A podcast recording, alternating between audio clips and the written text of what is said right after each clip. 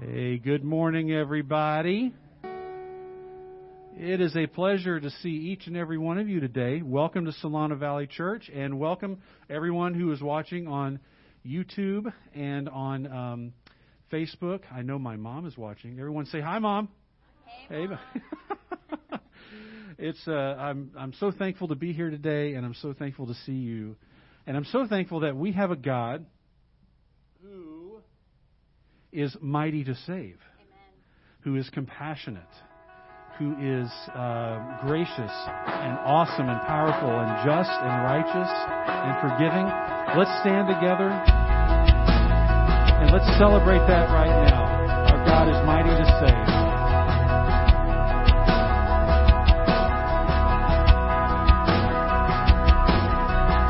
What I love about this song is it does a really good job of explaining what we need and explaining what He can do.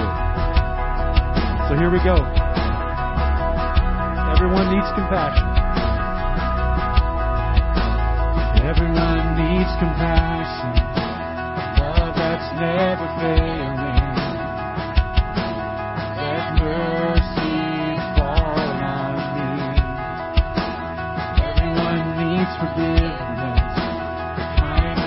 Of a Savior. The hope of nations.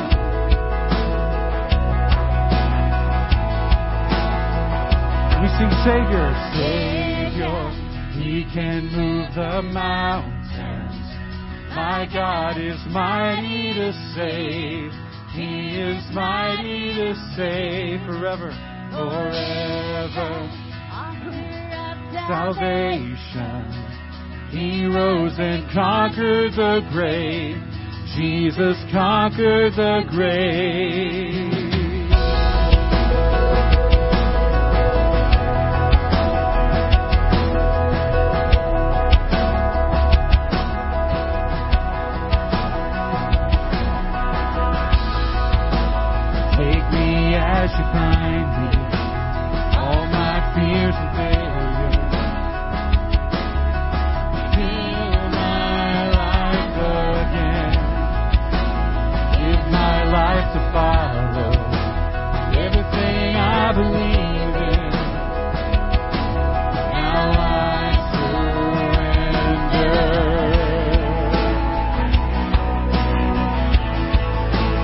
Sing again, church.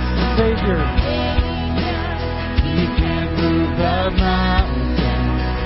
My God is mighty to save. He is mighty to save forever. Author of salvation. He rose and conquered the grave.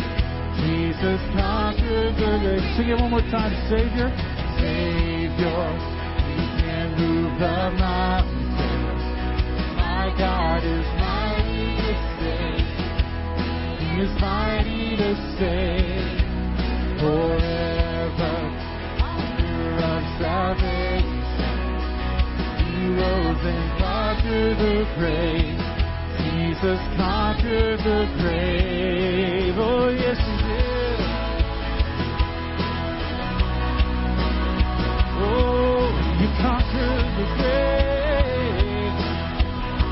shine our light for him. Shine your light and let the whole world see. We're singing for the glory of the risen King. Jesus, shine your light and let the whole world see.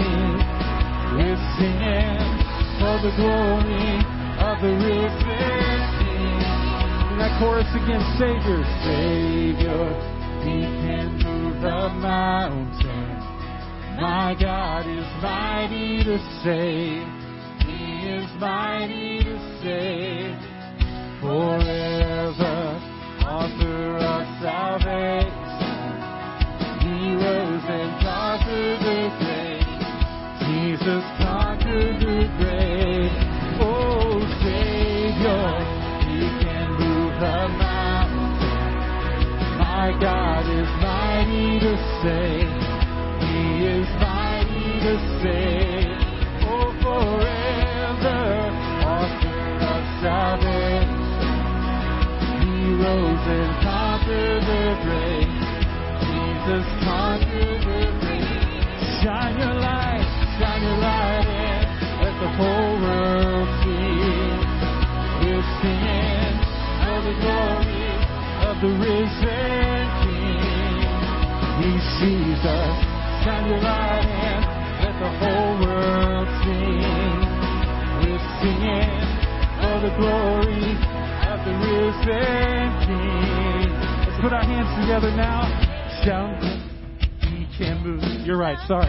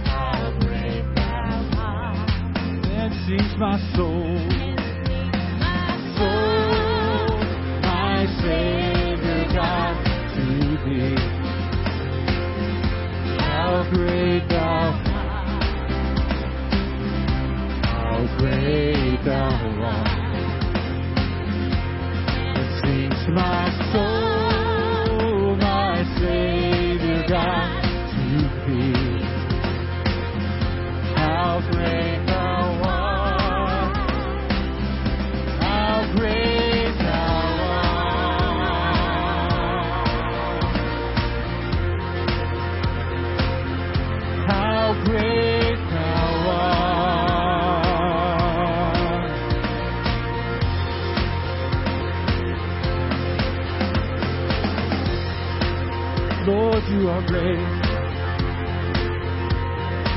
Lord, you are great. How great thou art.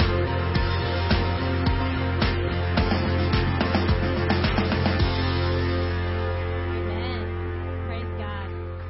He is so great. Well, have a seat for a moment, folks. Um, I'm thankful to have our uh, Bill Rollinson, Bill and Betty Rollinson, and some of our local Gideons here today. Uh, they'll, uh, Bill will be up in a little bit to speak about uh, their work that they're doing in spreading uh, God's word um, all over the world. But speaking of God's word, I wanted to share a couple verses with you. I'm excited uh, to do this this new song with you, and I read. Um, a tweet this I, I follow Tim Keller, Pastor Tim Keller from uh, he's a pastor in Redeemer Presbyterian in New York City. If you're on Twitter and you're not following him, I encourage you to do so. And he tweeted this this past week. He said, "You don't get to decide whether or not to worship. Everyone worships something. The only choice you get is what to worship." I want to read that again. You don't get to decide whether to worship. Everyone worships something. The only choice you get is what or who to worship. Moses announced in Exodus 15, he said, Who among the gods is like you, Lord? Who is like you, majestic in holiness? In Psalm 89, it says, Who in the skies is comparable to the Lord? Who among the sons of the mighty is like the Lord? And Isaiah wrote, Holy, holy, holy is the Lord of hosts. The whole earth is full of your glory. So the Bible invites us to answer these questions Who is like him? Who can compare? And we have a choice. We have a say in what or who we will worship. And as we sing this next song, I invite you to ponder the holiness of God. Okay? I invite you to think about those questions. Who is like him? Who can compare? This is called Holy Forever.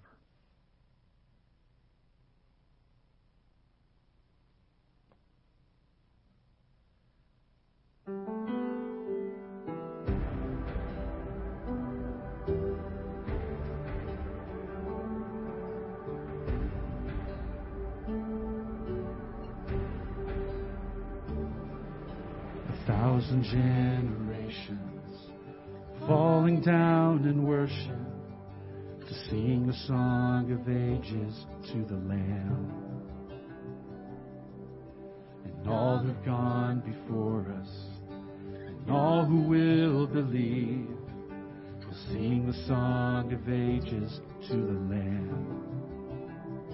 Your name, your name is the highest, your name is the greatest, your name stands above them all.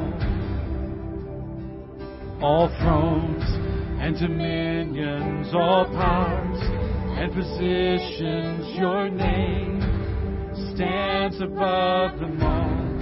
And the angels cry, Holy, all creation cries,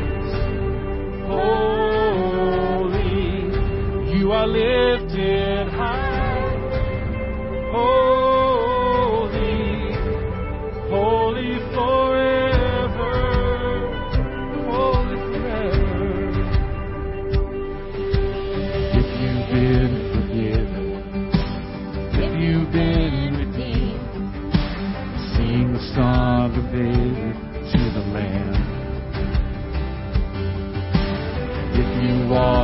freedom.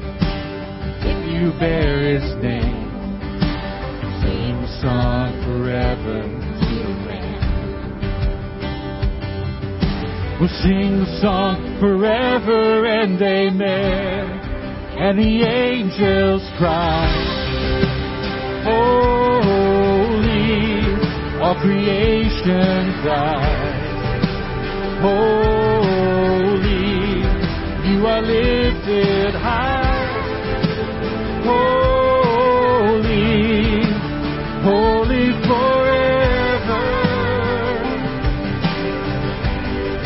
Hear your people sing, Holy, to the King of Kings. Holy, you will always be holy,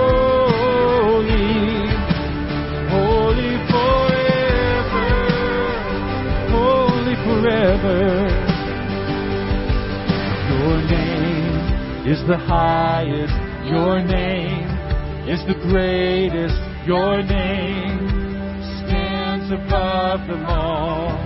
Yes, it does. All power and powers and positions, your name stands above them all. Your name, your name is the highest, your name is the greatest, your name stands above them all. All thrones and dominions, all powers and positions, your name stands above them all. And the angels cry, Holy, all creation cries, Holy,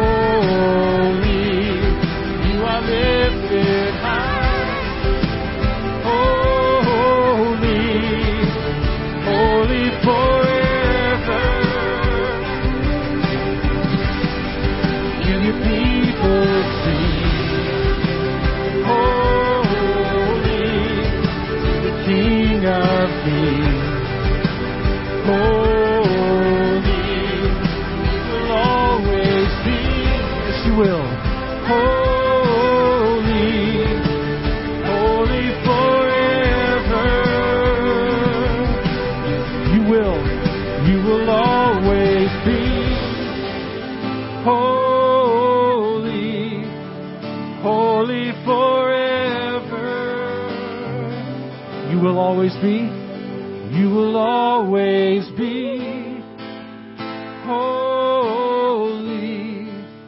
holy forever. Oh, yes, you will. Let's pray, church. Lord, you are holy. You are awesome. You are just and you are righteous and you are worthy of our praise and our devotion. You are worthy. You are worthy. Holy, holy, holy is the Lord. In your Son's name we pray this and we praise you in Christ's name. Amen. Whew, I love that song. As I mentioned earlier, I'm grateful to have uh, Gideon's International with us today to talk about the work that they are doing to make His praise glorious and make and, and make His word known to as many people as possible. And I'd love to welcome my longtime personal good friend. We go way back, you and me. Centuries. Grew up in Rhode Island together way, way back in the year before. No, I'm kidding. Will you welcome Bill Rawlinson to the stage, please?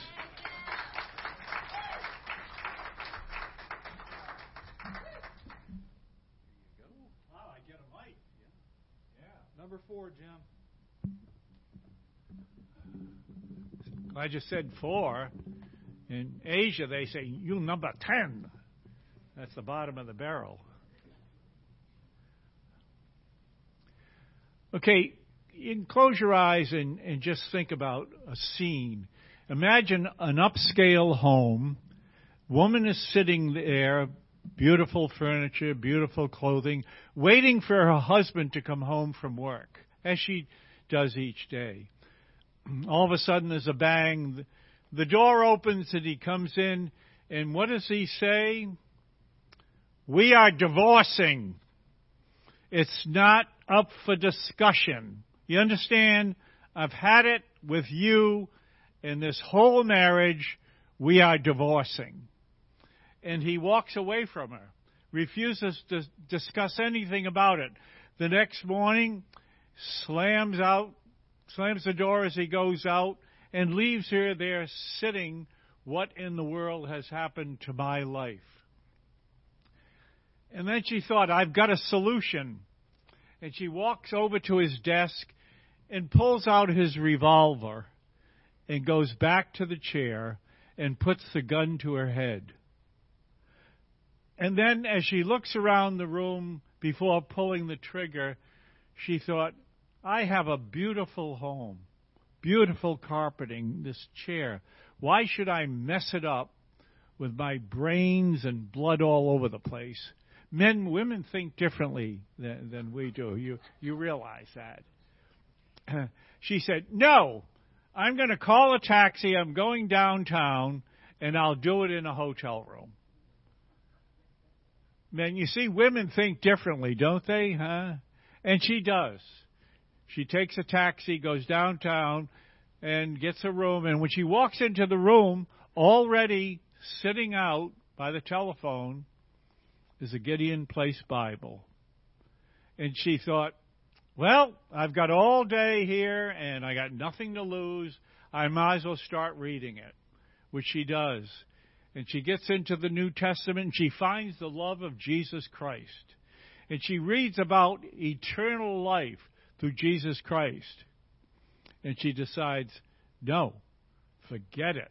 And she turns her life over at that moment and becomes a new creature in Christ. We know all this because her sister wrote to us. Unfortunately, uh, the couple did divorce, but another soul is destined for heaven. Now, where did this all take place? I can never remember the name of the city. Uh, I have to write it down where all this took place. Uh, maybe some of you have heard of it. Uh, it's called Vacaville, California. And you know, maybe someone right here has donated $5 to buy one of these, and it went into that hotel room. So I say thank you. Thank you, Pastor Gary, for allowing us to come here each year and let you know what's happening in the Gideon ministry. Now, when you say Gideon and Bible, that you think that's what they do. Placing scripture in hotel motel rooms is only 8% of what we do. Where is our focus? And we've been around since 1899. School children. Locally, every junior, middle school, and high school, we visit every year. And we're on the sidewalks as the uh, children come out of school, offering them a New Testament, an orange New Testament like this. And I have to tell you, as the years pass, fewer and fewer children are accepting it. Now we change our tactics. One of our uh, newest tactics, and it works quite well, is when we give it to them, we say, uh, "There's an app card inside," and when that, they they think an app card.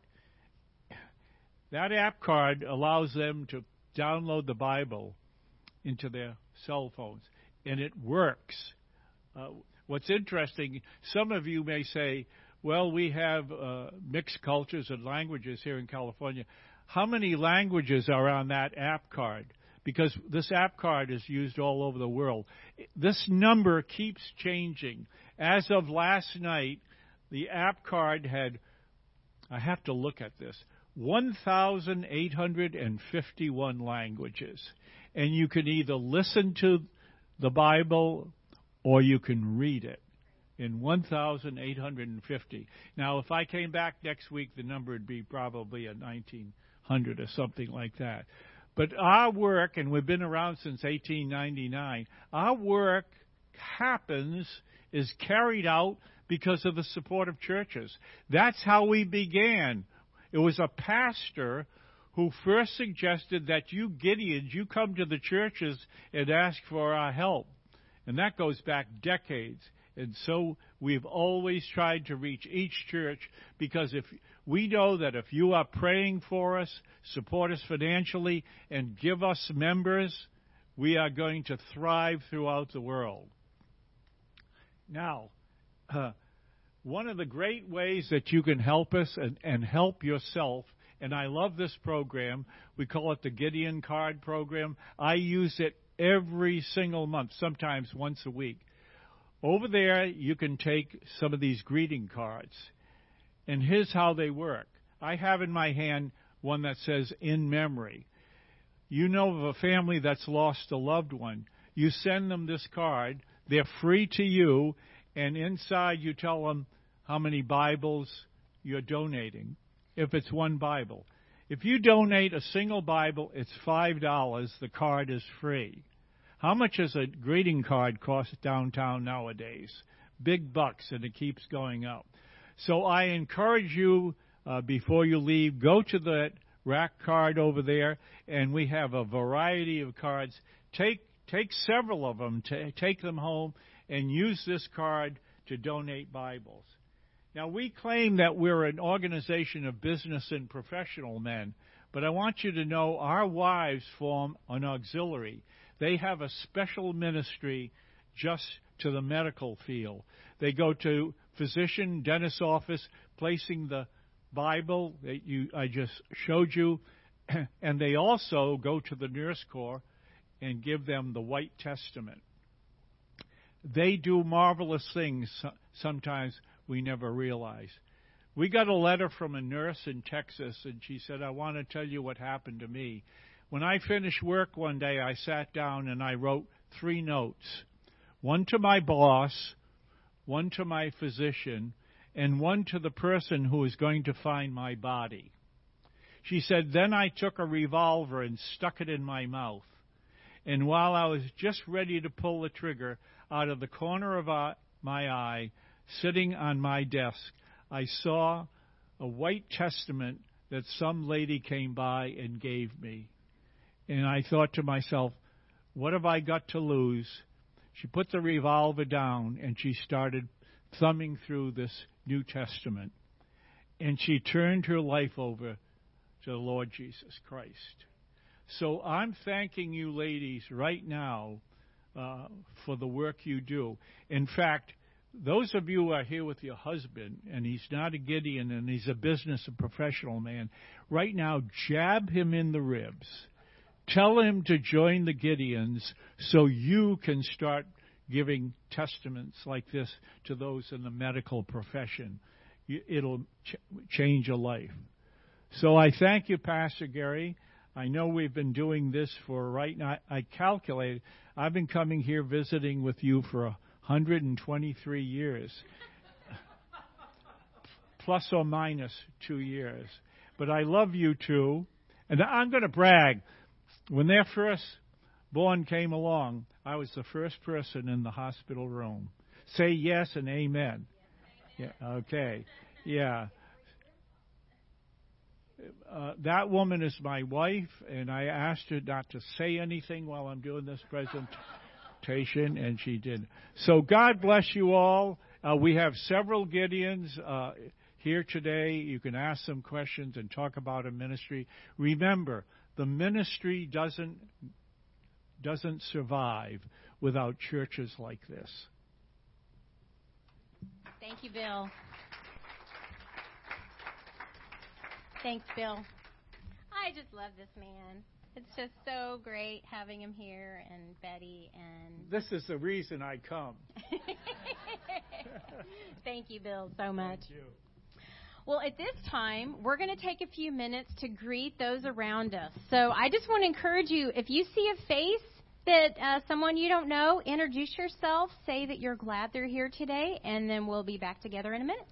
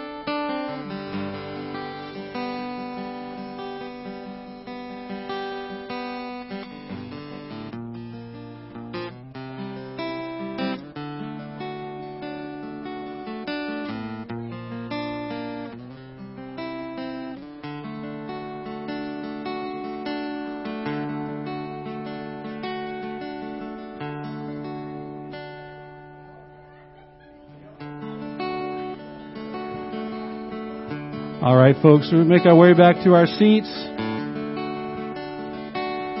Going to continue our worship right here. One of the things I love about God's Word is that it is full of wisdom.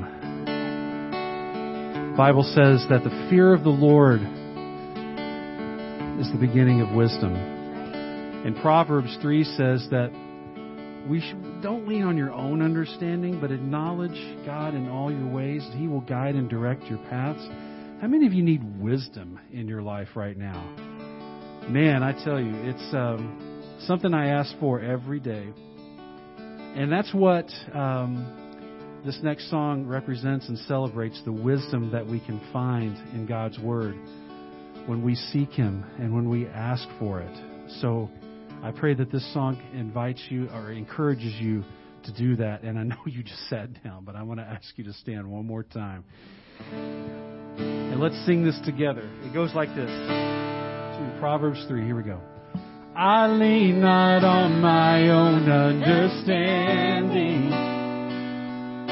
My life is in the hands of the Maker of heaven. I lean not on my own understanding. My life is in the hands of the. Sing it again, church. I lean not. I lean not on my own understanding. We need you, God. My life is in the hands of the Maker of heaven. You, I lean not on my own understanding. My life is in the hands of the Maker. And I give it all to you. I give it all to you, God. Trusting that you'll make something beautiful out of me. I give it all to you, God. Trusting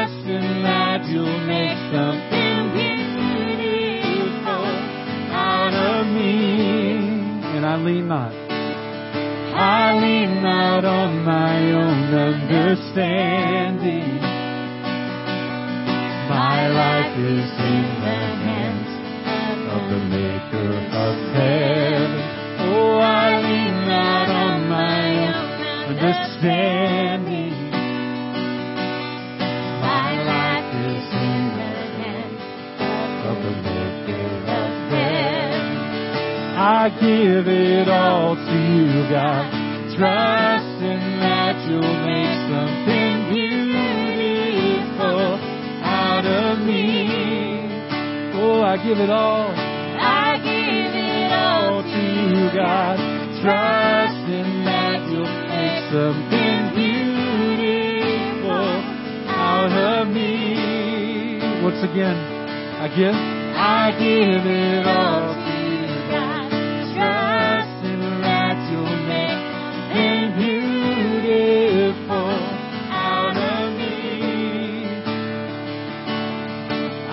give it all to you, God, trusting that you'll make something beautiful out of me. And before we continue, just think about it just for a second. What is the mountain that you're facing right now?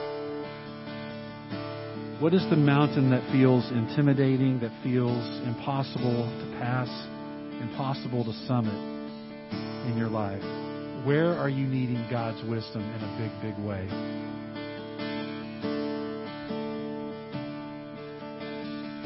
Just take a few moments right now, just a minute between you and the Lord, and just pray. Just pray and ask for His wisdom. Wisdom on how to address this situation, on how to deal with this relationship, how to deal with this financial issue, how to deal with a physical issue.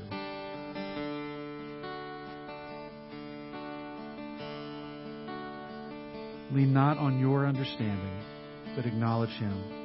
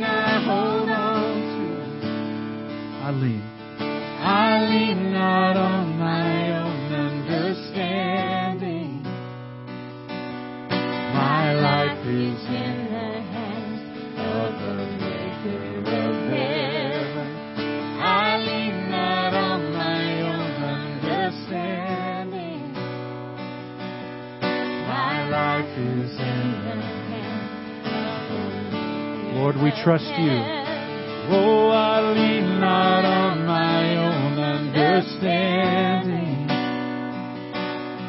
My life is in the hands of the Maker of heaven. I lean not on my own understanding. We trust you, Lord. My life is in the hands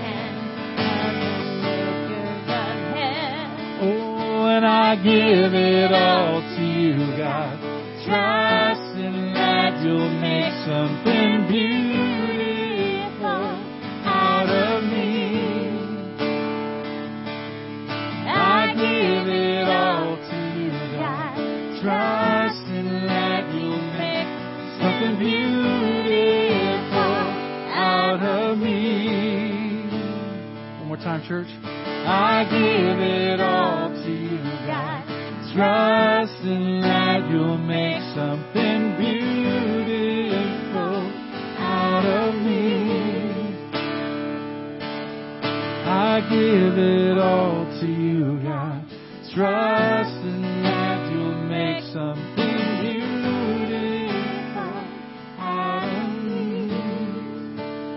Help us to lean not on our understanding. Help us to acknowledge you in all of our ways, in the mountains that we face, and just in the regular day to day of our lives.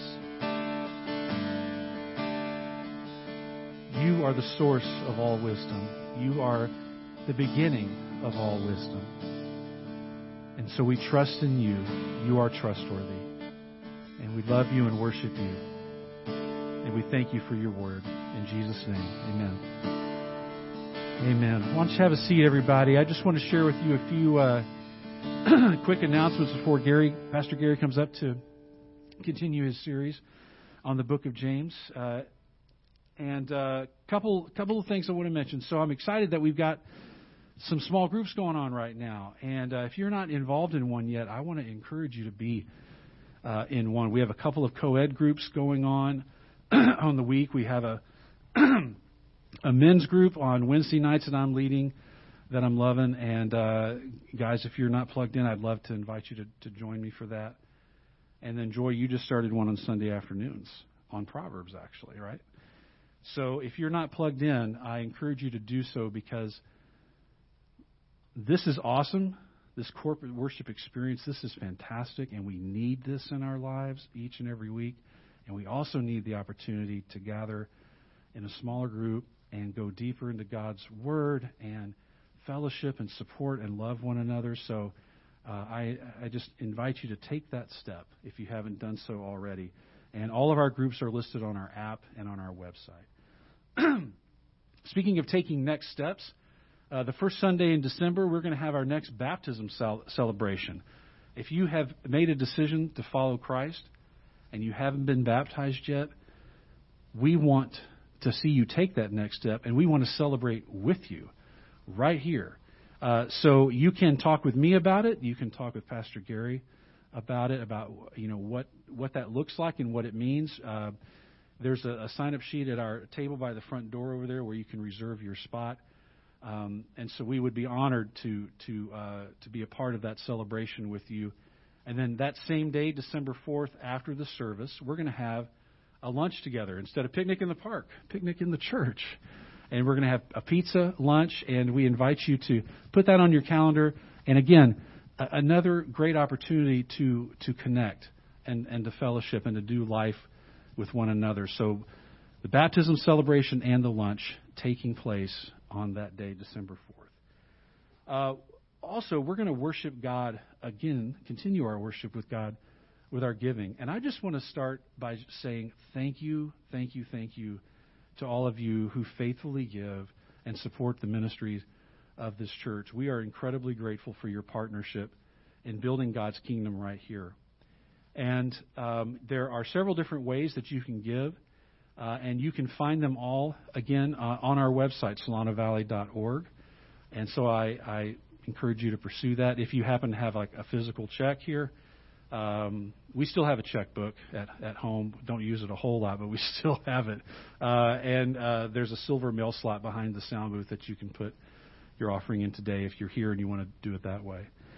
So thank you for giving. Um, lastly, I'd like to invite my daughter Katie to the stage and she's going to give us a brief update on the school supply drive for the 11 kids that we've been working on. Will you welcome Katie, please?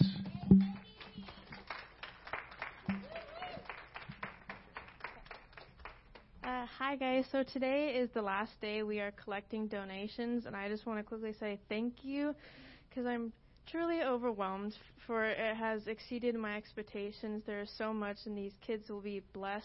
Uh, I'll be putting together the packages this week, and for what I see, there's so much. so outside of the packages, I will be donating the extra school supplies to other 11 locations so the kids can have uh, more school supplies supplies there. And I just want to say thank you for this. It's truly blown me away, and I'm really looking forward to seeing all the kids' faces light up. So thank you. Yeah. Thank you, Katie. Pastor Gary, you are up.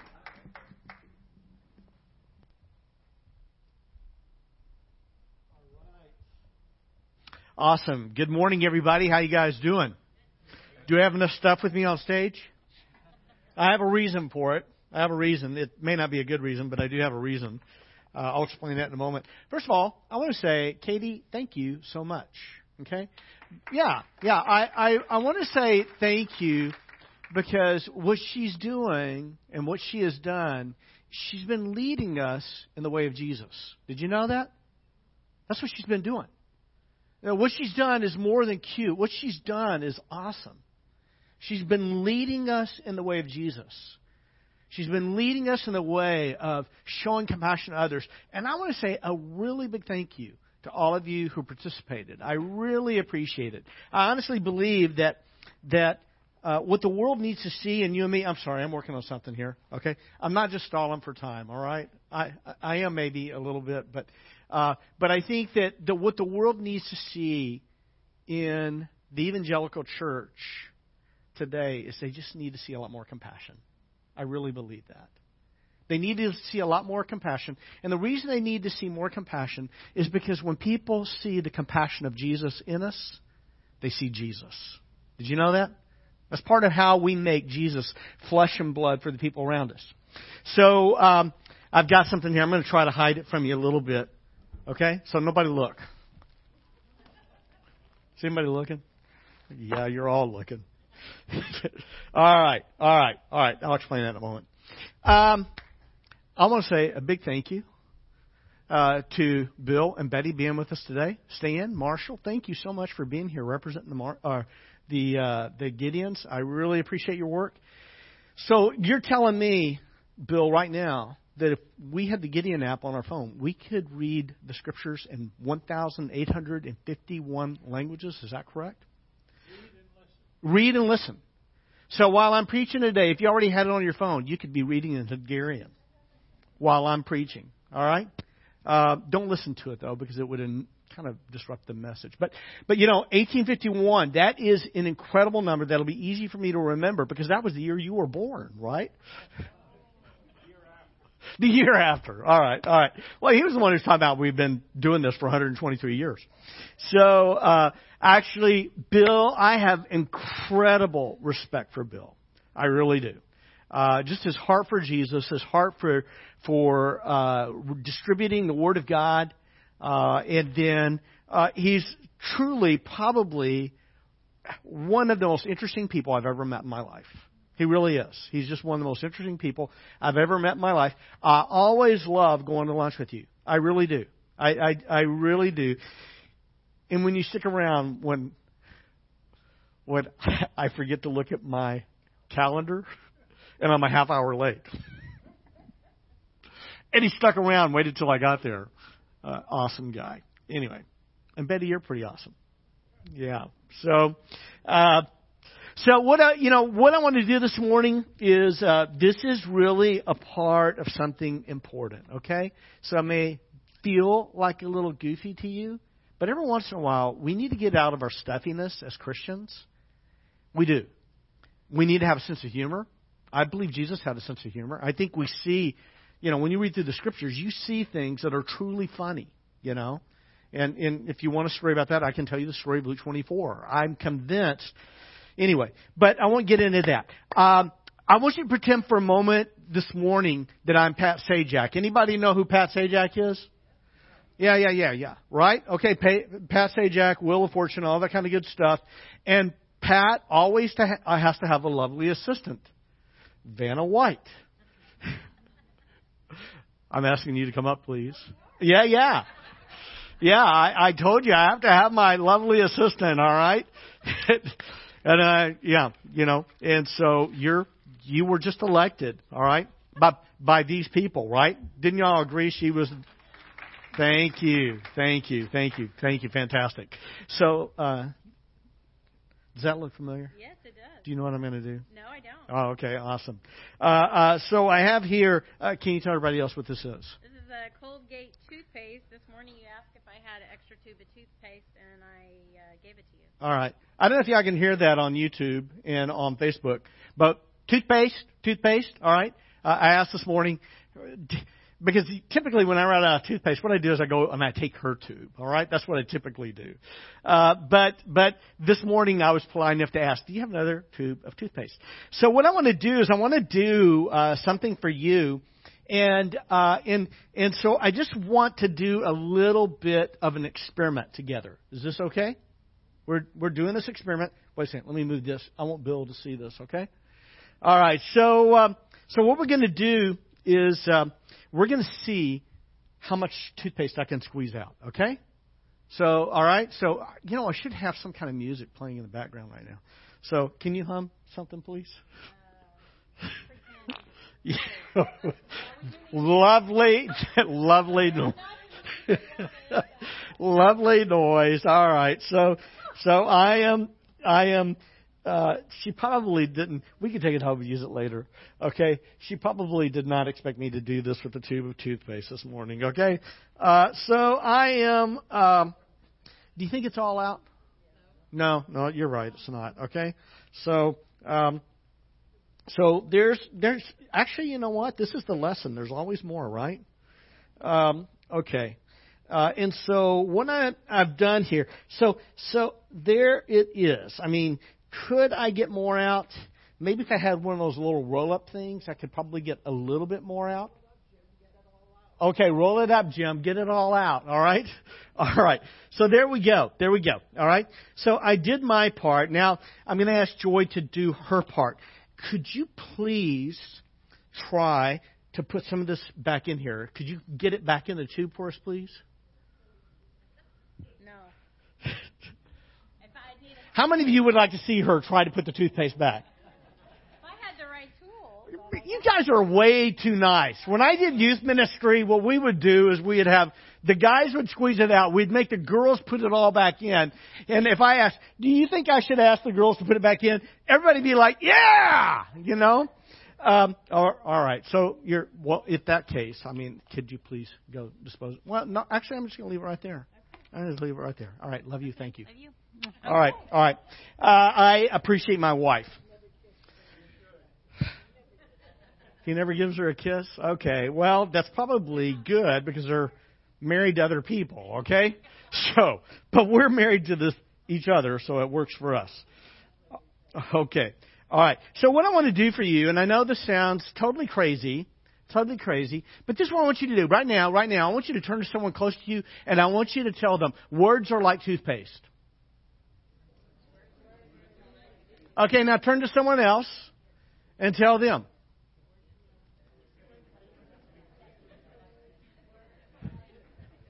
Okay, Roger, words are like toothpaste, bro.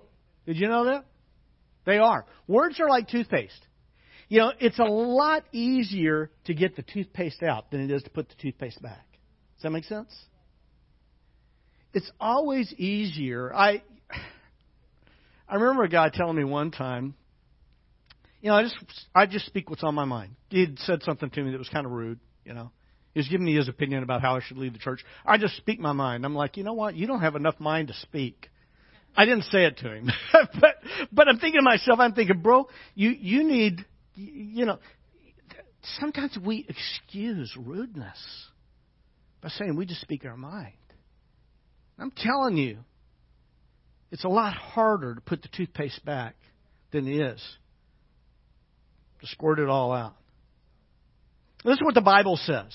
What does the Bible say to us about our words? And I want you to turn to James chapter 3 verses 1 through 12. If you have your Gideon app, let me ask you this. Do they have the NIV translation on the Gideon app? Okay. So anyway, if you have your Bible, if you have a phone app. Turn to James chapter 3, verses 1 through 11. Feel free to read from your favorite translation, Hungarian, Latin, whatever that is. But I'm going to be reading from you from the NIV 2011 text. But this is God's Word. Okay? This is God's Word. On our, our, our speech, on how we use our tongue. This is what the Bible says. Verse 1 says, Not many of you should become teachers now, many of you should become teachers by fellow believers because you know that we who teach will be judged more strictly. Let me pause there for a moment. Why does James tell them, not let, not, let not many of you become teachers? And in, all throughout the scripture, we see, we see things like, we see like, parents, you need to teach your children. Now, parents need to teach their children. They need to teach their children the Word of God. I think bringing your kids to church, bringing them to Sunday school is a fantastic thing. But I believe that parents are tasked with the responsibility of teaching their children the Word of God. The Bible tells us that older men are to teach younger men, that older women are to teach younger women. And the Bible tells us that, that elders are to be able to teach.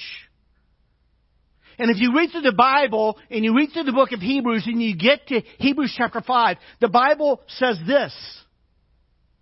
And, and the writer of Hebrews, you can, you can hear the frustration in his words. When he says this, he says, by this time you should be teachers. By this time, you should be teachers, but you still need someone to teach you the basic elementary principles of the Word. There's some people who can, quote unquote, become Christians, show up in church week after week, month after month, year after year, but they never arrive to that point. And the truth is, is that not everybody is supposed to be a preacher, teacher up here. But we all have people that we're supposed to be teaching the Word of God too. Are you with me here? One of the reasons why we like to gather together, study the Scripture in community, like in our small groups, is because we learn from one another. We learn from one another as we look at the Word of God together. So, who is James speaking to here?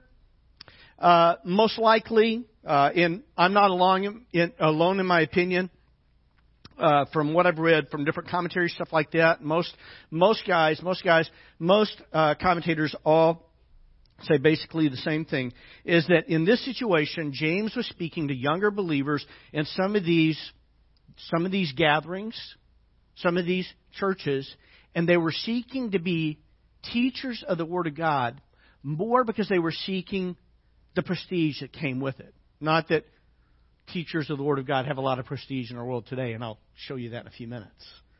But but it, back then it was in the Jewish context of the synagogue, but also the early Christian context.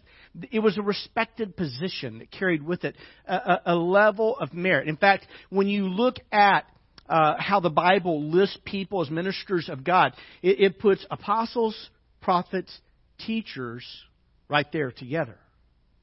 And so what James says, what James says, and I'm going to hurry past this, not many of you should become teachers, my fellow believers, because you know that we who teach will be judged more strictly. I'm going to tell you, that scares me. I will be judged more strictly because of my role as a preacher and teacher of the Word of God. I will also tell you this I'm a cyclist. I'm a cyclist. You're like, what, what, what, what does being a cyclist have to do with this? Okay, I'm a cyclist. I'm also a driver of cars. Okay? When I see someone riding their bike on the wrong side of the road, or see them doing stuff that impedes traffic in a way that is unsafe for them and other people, I get super frustrated. You know why? Because when they're on their bike, they're representing me. I get super frustrated when I see people who are so called preachers, teachers of the Word of God. And I'm not saying there's a lot here, but I'm just telling you, some of them sell a lot of books. But when I see people teaching and preaching the Word of God in a way that's not consistent with the context, drives me crazy. Drives me crazy. Really does. Just my pet peeve. Okay.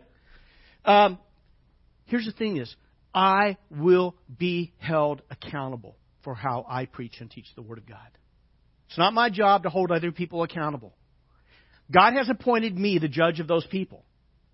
But this is what I know is that I have to speak and preach and teach the Word of God in a way that is true to Scripture. Not just that attracts a crowd. Verse 2. We all stumble in many ways. By the way, this is why we all stumble in many ways. Who stumbles in many ways? We all. Who wrote this text? James. Yeah, we're reading from James. James says, we. You know what we meant when James said that?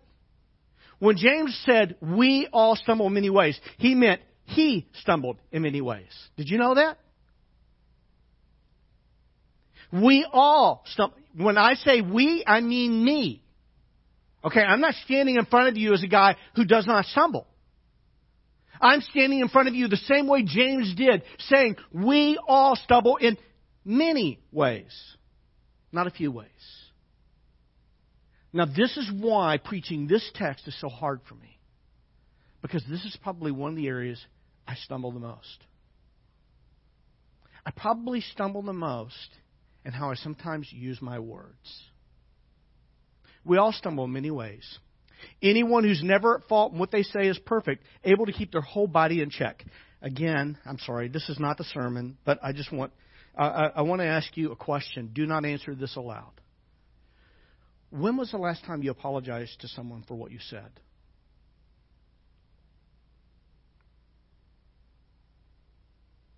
Now here's the thing.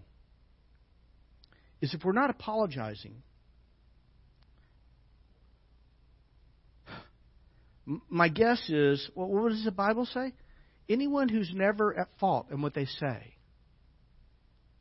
If we never apologize for anything that we say, there could be a disconnect in our hearts, in our minds, in our relationship with God. You know why? Why? What does the Bible say? Anyone who's never at fault with this, if I'm never telling my wife, I'm sorry. What I said was wrong. There's no excuse. Will you please forgive me? If I'm never saying that to my wife, it could be that I'm faultless, never at fault in anything I say. Anybody believe that? I didn't think so. Or could be I'm being proud. Honestly believe that one of the marks of healthiness, spiritual healthiness in our lives, is the ability to say, I'm sorry, I was wrong, there's no excuse, will you please forgive me? And I'm going to work on this. Does, does that make sense? If I can stand up and preach today, it's only because I had to say those very words to my wife yesterday. All right? I had to say it to my mother in law two days after the wedding of our daughter. All right. Not many of you should become teachers, my fellow believers, because you know that we who teach will be judged more strictly. We all stumble in many ways. Anyone who's never fault in what they say is perfect, able to keep their whole body in check. When we put bits into the mouth of horses, anybody ever ride horses? I used to when I was a kid. My grandfather had a couple of horses. I used to get in trouble for riding the horses too hard. Okay, uh, but you know those horses were hard to control with a bit. They were impossible to control without a bit. When we put bits into the mouths of horses to make them obey us, we can turn the whole animal. Small bit, large animal, it controls the animal. Or take ships as an example. Although they are so large, and today they're even larger, although they are so large and are driven by strong winds, they are steered by a very small rudder. Wherever the pilot wants to go. Likewise, the tongue is a small part of the body. Small part. Uh, the tongue is a small part of the body, but it makes great boast. Consider what a great forest is set on fire by a small spark. Think about that. This last fire season, you know, praise God, was not as bad as it's been in previous years. And the reason it wasn't as bad is because all of California is already burned up. But you and I know, I mean, some of us have had to leave our homes on occasions because of fire danger. We had one family in our home who lost their home. Or we've had one family in our church who's lost their home. You know, a small spark.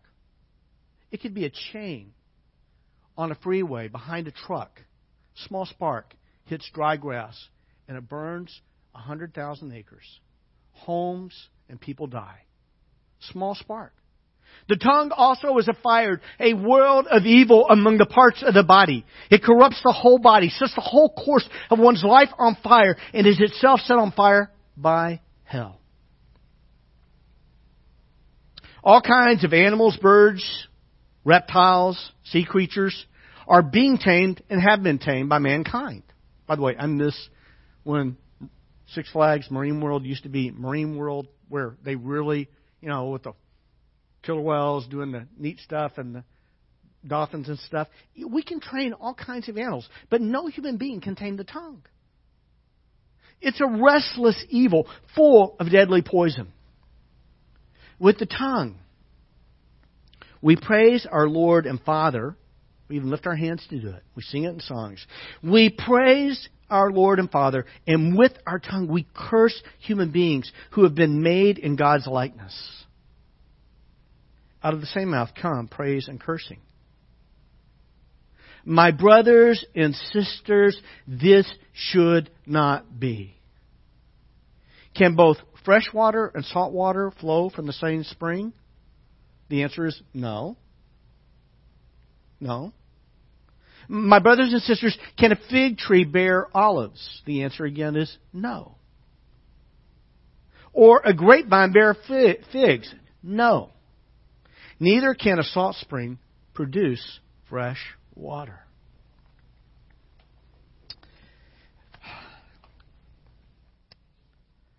The tongue is a small part of the body that can create great pain, damage. Um, insensitive words to a tender child can wound a child, scar them. Did you know that? A word of anger to a child can wound them and scar them. Uh, an unkind, harsh word to a wife, husband, done again and again and again, can destroy a marriage. Those two people may never get a divorce, but they never may never experience the intimacy that God intended. Words can rip apart families. Words can rip apart churches. Did you know that? You know, one of the things that grieved me during COVID was the angry words I saw by so many people who call themselves Christians in churches over how to think about and how to face COVID. Instead of being united in Christ, we let differences of opinion about how to handle COVID divide us. It became the marker of whether or not a pastor was truly following God. Oh, you require a mask? Then you must be a liberal. I heard that. Folks, I wore a mask. I am not a liberal. I know the creeds of the faith. I know the creeds. I have read the creeds. I have read the Bible through again and again and again. I am very conservative in my theology. By the way, I'm very conservative in my politics. But I'd like to think I'm a compassionate conservative. I don't want to be a proud and arrogant one. Words can destroy churches. Words can destroy communities. They can destroy a nation. Oh, I don't know if any of y'all have read much of church history. Bill has. he lived it. Um, you know, after uh, you know Halloween, October 31st, also happens to be Reformation Day, which Bill will know that, and some of you may know that. It's Reformation Day. It's the day that, that, that, that Martin Luther nailed the 95 Thesis on the Wittenberg door, or if you're German, Wittenberg door. And uh, basically, one of the things that, that Luther was really focused on was an abuse in what was called the cell of indulgences. If you don't know what all that's about, doesn't matter. Doesn't matter. The thing is, is a lot of us like to glamorize the Protestant Reformation this is what, if you've never read church history, you need to understand this, okay? You know who was killing Christians during the Protestant Reformation? It wasn't Muslims. It wasn't Jews. It was Christians. It was Christians killing Christians. Oh, you want to be baptized as a believer in Jesus? You want to be baptized?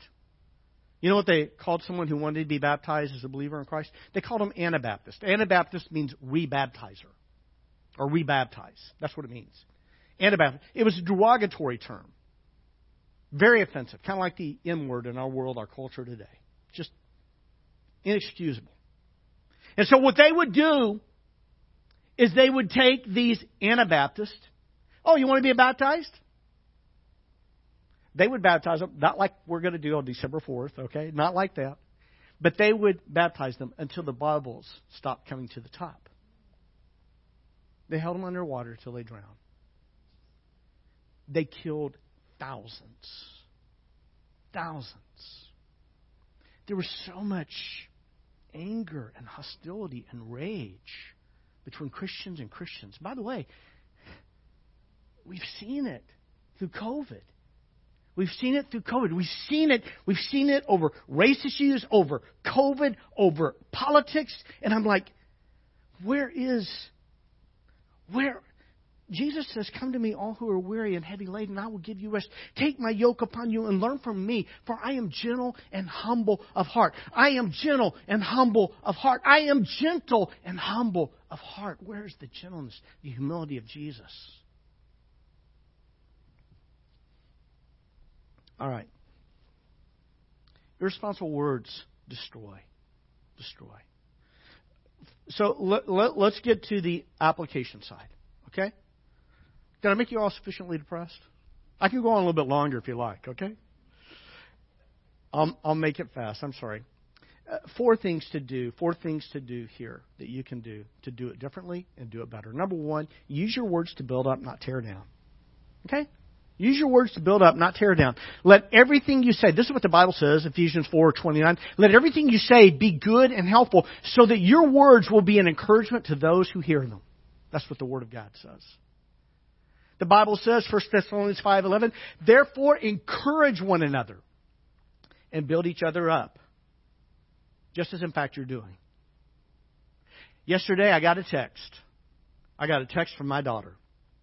She sent it to uh, her nana, my mom, her aunt Angie, my sister. Uh, she sent it to me. She sent it to uh, to Joy. Uh, she sent it to to Caleb and Jessica, Caleb's wife. By the way, did y'all know we're going to be grandparents? Yeah, yeah, yeah, yeah, yeah. Sorry, there. I just hijacked the the the, the message. Uh, yeah, Jessica's pregnant, uh, but she was writing to Jessica. She she wrote to uh, to Faith and wrote to Sean, her husband, her new husband. And I'm, I'm not going to read you all of it. I'm just going to read for you. I don't want to read for you what she said to me. I want to read for you what she said to her mom. Can I do that? Because y'all know Joy, and you know her well. And this is what she, she texted Joy. I am thankful for you, Mama. She is grace. She is mercy. She is beauty.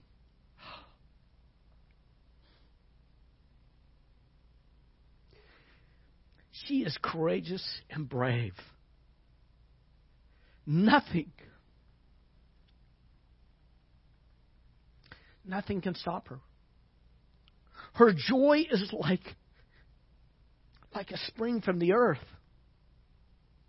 It's not dependent on its outside circumstances. It is dependent on the source beneath. Her source of her joy is the Lord. She is an incredible mom. And I'm so blessed she is one of my best friends. You know, we can use our words destructively, or we can use our words constructively. What the world needs to see more of in Christians is they need to see us using our words more constructively to build up one another not tear one, one another down, not to demonize people who choose to think differently about COVID. Number two, first, use your words to build up, not tear down. Number two, never reveal the confidence of another person. The Bible says, Proverbs 11, those who are trustworthy keep a confidence. Real quick here. Those who are trustworthy keep a confidence. People need someone to confide in. People need someone to confide in. You need people that you can confide in, and people need you that they can confide in. I, I thought this was really, really interesting. I'm sorry, I, I looked this up. Those who are trustworthy keep a confidence. See, it's a mark of being trustworthy that you're able to keep a confidence. So I, I did a Google search about, you know, who's the most con- uh, trustworthy person in the world, and, and I came across I came across this article written by Gallup. Y'all know the Gallup polls, Gallup the organization. They do a lot of polling, kind of like Pew Research, similar to that. But they, they did this poll, and they, they, they polled people about the most trusted profession. Okay? Can anybody guess the top three most trusted professions? Doctors were number two. Armed forces, actually, military officers were fairly highly ranked. Teachers were number three. Number one were nurses. Okay? You know who was at the bottom, the bottom three? Did somebody say pastors? No, no, no, no, no, no, no, no. At the bottom three were members of Congress, members of Congress, uh, car salespeople, and lobbyists. lobbyists came in at five percent. Lobbyists came in. You know, pastors. I'm glad to say, pastors actually edged out mechanics. We are at 30%, 36% over 35%. That means you can trust 36% of what I say today. All right? Um, never reveal the confidence of another person. I'm going to give you an exception here. Unless they threaten self harm or harm to others, then you have to. You have to. If someone's threatening harm to themselves or another person, you've got to speak up. You really do. Okay? Number three, never listen to or repeat the gossip of other people. It's kind of like related to that. The Bible says a perverse person stirs up conflict and a gossip separates close friends. So never listen to or repeat the gossip of others. Finally, fourth way, and I'm not going to go into this as much as I was intending to. I'm going to try to make this short and simple because I will get long here. Number four, Fill your heart and mind with the gentle and humble words of Jesus. Fill your heart and mind with the humble words of Jesus. If we are filling our hearts and our minds with the gentle and humble words of Jesus, then we will be shaped by those words. The Bible says this, let the word of Christ richly dwell within you. Fill your hearts and minds with the humble and gentle words of Jesus.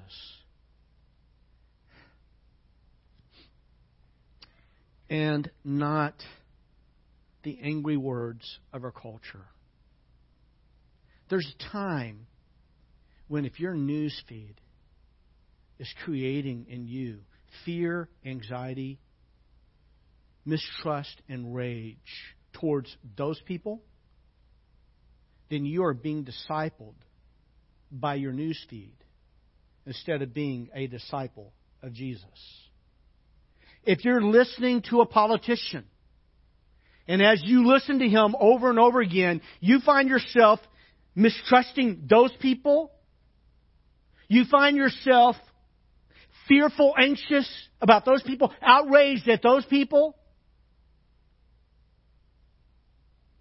do you need to quit listening to your politician and be discipled by Jesus? You don't want to be discipled by that kind of stuff.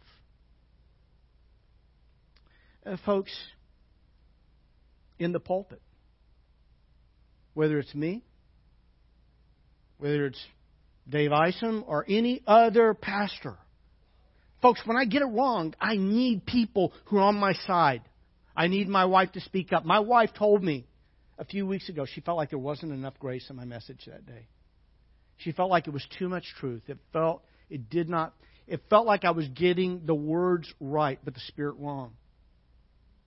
I have to have people like my wife, people like Matt, people who I know are in my corner.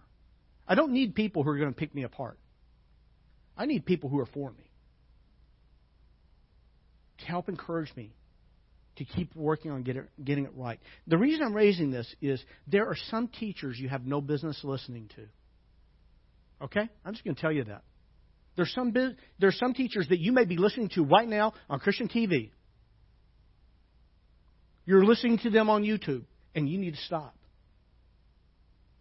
I'm just going to say that. If the, if the humility and the gentleness of Jesus is not in them, if they are preaching about politics more than they're preaching about the gospel?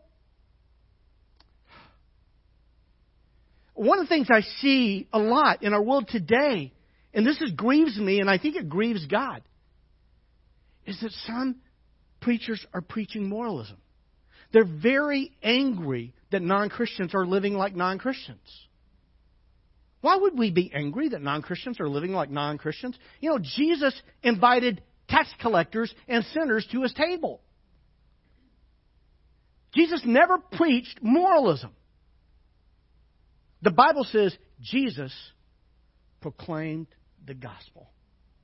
See, the gospel is the power of God for salvation for all who believe. And when we are saved by the gospel, we will be changed by the gospel. And we as Christians have to get back to the gospel. I'm sorry. I think I'm saying this a little too passionately. I apologize. It may come across as being overbearing or angry. I don't want to be there. I don't want to be there. Do I drift there? Yes, I do. But, folks, I have a concern for you. I have a concern for you as your pastor. I'm very concerned about who you're listening to and what you're listening to. I am concerned sometimes by what I see posted on Facebook by Christians. I just see a lot of a lot of divisive words. And some of us need a break. We need a break from our social media.